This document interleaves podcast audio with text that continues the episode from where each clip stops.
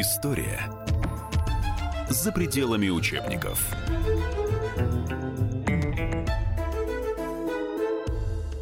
Да здравствует наша славная Родина, ее свобода, ее независимость. Барнаульские историки раскопали в архивах неопубликованное интервью со Сталиным. Его автор – большевистский лидер, писатель, журналист Петр Парфенов, которого расстреляли в 1937 году. Журналист встретился с вождем в 1925 году после длительного отпуска, который он провел у родителей в Алтайской деревне. Перед встречей Парфенов передал Сталину свои записки, наблюдения о настроениях на селе – Прочитав их, вождь согласился дать интервью, а записки журналиста рекомендовал почитать членам и кандидатам Политбюро.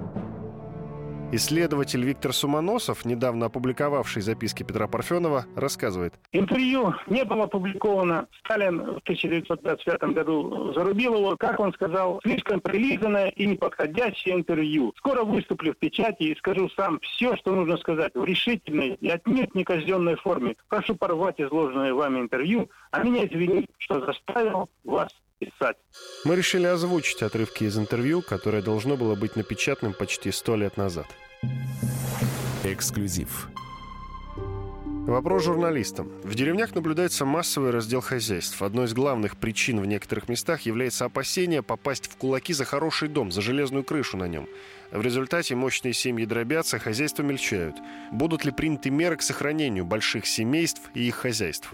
Явление это безусловно ненормальное, поскольку партия стремится объединить даже разные семьи на почве совместной обработки земли, пользования трактором и так далее.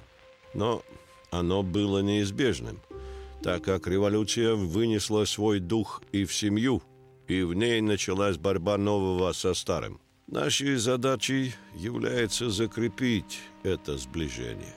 Поэтому будут приняты меры не только к тому, чтобы большие крестьянские семьи строили себе просторные и светлые дома и покрывали их железом, не рискуя попасть за это в кулаки, но будет ускорено проведение в жизнь закона о передаче крестьянству лесов местного значения. Будут созданы льготные условия для приобретения строительных материалов – и все жилые подстройки крестьян, если они не сдаются в наем под торговлю, постоялый двор и прочие, будут совершенно освобождены даже от учета при составлении налоговых списков. Крестьянская семья, если даже она содержит племенного жеребца, правильно обрабатывает землю и имеет образцовую пасеку, но живет в землянке вместе со скотом, не моется в бане, не может называться примерной, показательной для своих соседей. Кроме того, только при хороших, здоровых жилищных условиях могут вырастать здоровые люди. Уменьшаются разные болезни, ссоры и дрязги – чего еще так много в быту деревни. Во многих местах очень остро стоит вопрос о кулаке. Часто этим словом злоупотребляют, наклеивая его на честных крестьян. В Рязанской губернии есть волости, где кулаком называют каждого, имеющего двух лошадей и коров. В некоторых деревнях Новониколаевской губернии кулаков выбирают по очереди на один год. Будет ли разъяснено это слово, чтобы его правильно понимали?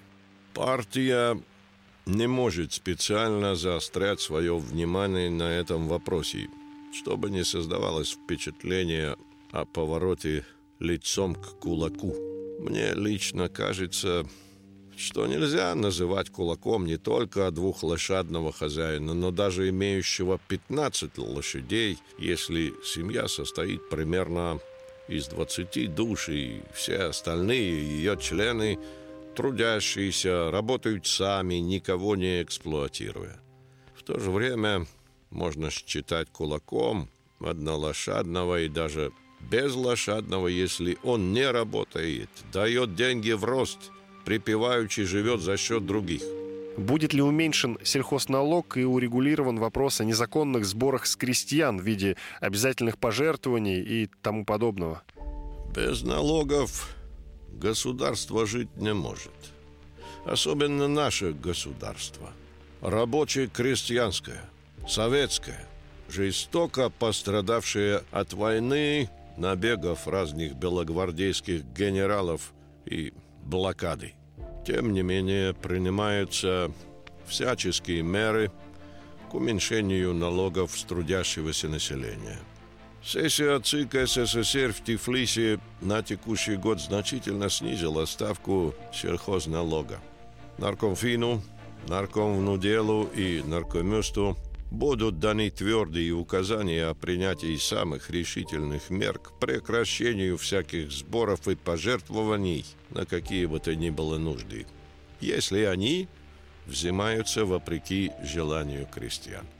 В некоторых районах при взимании сельхозналога искусственно понижались цены на пшеницу, рожь, овес и прочее. В результате многие крестьяне остались без хлеба, не говоря уж о штанах и сапогах. После уплаты налога цены на хлеб поднялись в 2-3 раза. От чего это происходит? Регулирование торговли – дело новое, и мы в нем многое не досмотрели. Перегнули палку. Спохватились поздно. Сейчас принимаются меры к исправлению ошибок. В будущем, несомненно, таких явлений больше не будет. В деревне весьма плохо обстоит дело с дорогами и мостами, ремонтом школ и больниц. С крестьян уже два года берется надбавка на местные нужды, а расходуется она в губерниях и уездных городах. Чем это объясняется? Происходит это главным образом от того, что средствами на местные нужды до сего времени распоряжались губисполкомы – расходуя их в городе, а для волости, за редким исключением, уделяя самую малую часть. Теперь такой порядок последней сессии ЦИК СССР в корне изменен. В некоторых, особенно центральных районах, имеется большое количество бесскотных хозяйств, нет работы. Налицо перенаселение, излишек свободных рук. Многие крестьяне не видят выхода для себя из создавшегося положения, нервничают и проявляют иногда активно свое беспокойство. Будет ли улучшено их положение?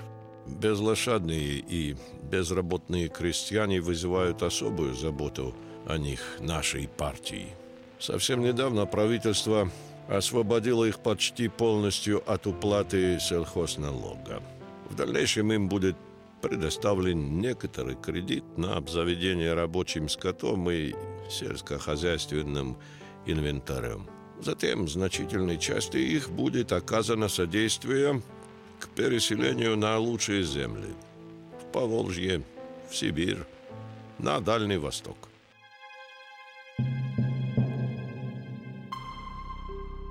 Из записок журналиста Парфенова. Они и сыграли решающую роль в том, что Сталин дал ему согласие на интервью. Проникнувшись описанием настроения и быта алтайской деревни, вождь рекомендовал почитать записки членам Политбюро. Приводим некоторые фрагменты.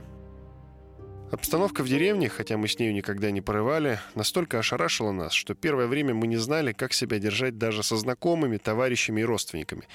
Товарищ Ткаченко не выдержал первым. Намереваясь побыть у своих родных не меньше месяца, на пятый день он уехал отдыхать на курорт, где его не знали и где он мог затереться в массе отдыхающих. По приезде на свой поселок мне сразу же захотелось поговорить откровенно с мужиками.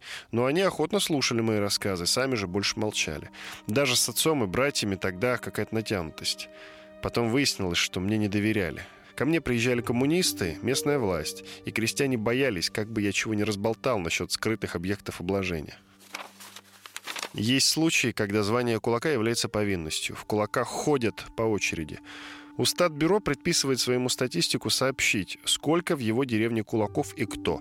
И крестьяне с согласия статистика кулака выбирают. Целый год до очереди переписки урожая крестьянин, попавший в кулаки, ходит понурый и злой и ждет с нетерпением, когда, наконец, его из кулаков выпишут, когда наступит очередь другого. Злобой дня деревни является вопрос о коммунистах, чужаках, присланных укомом на волосную и сельскую работу. Например, местный коммунист Федоров, окончивший ГУП Совпартшколу, работает секретарем сельсовета, а для хозяйства нанимает батрака. Пока в волости были местные работники, на это не обращали внимания. Приехали чужаки и сразу же предложили Федорову уволить батрака и впредь наемным трудом не пользоваться. Он согласился это исполнить только после того, как секретарь Волтпарткома и член бюро Волтпарткома рассчитывают своих прислуг. Началась склока, причем все местные коммунисты встали на сторону Федорова. Долго потел Волтпортком над этим вопросом, пересмотрел все справочники и циркуляры, устраивал закрытую дискуссию на тему, какой труд для партии нужнее – горничной, кухарки, экономки или батрака. И в конце концов коммунисту Федорову с ведома УКОМа, но без занесения в протокол, чтобы не придралась ГКК, было разрешено пользоваться наемным трудом для своего хозяйства. Петр Парфенов – видный деятель большевистской партии, известный также как историк, писатель, поэт и журналист. Биография его тесно связана с Алтаем. Алтайский – один из его литературных псевдонимов. Наибольшую известность получил как автор песни «По долинам и по взгорьям».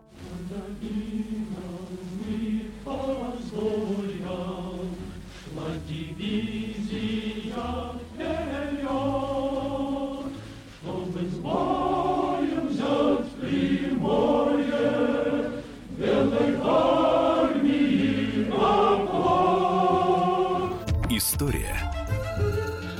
за пределами учебников.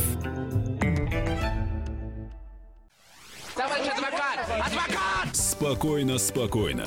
Народного адвоката Леонида Альшанского хватит на всех.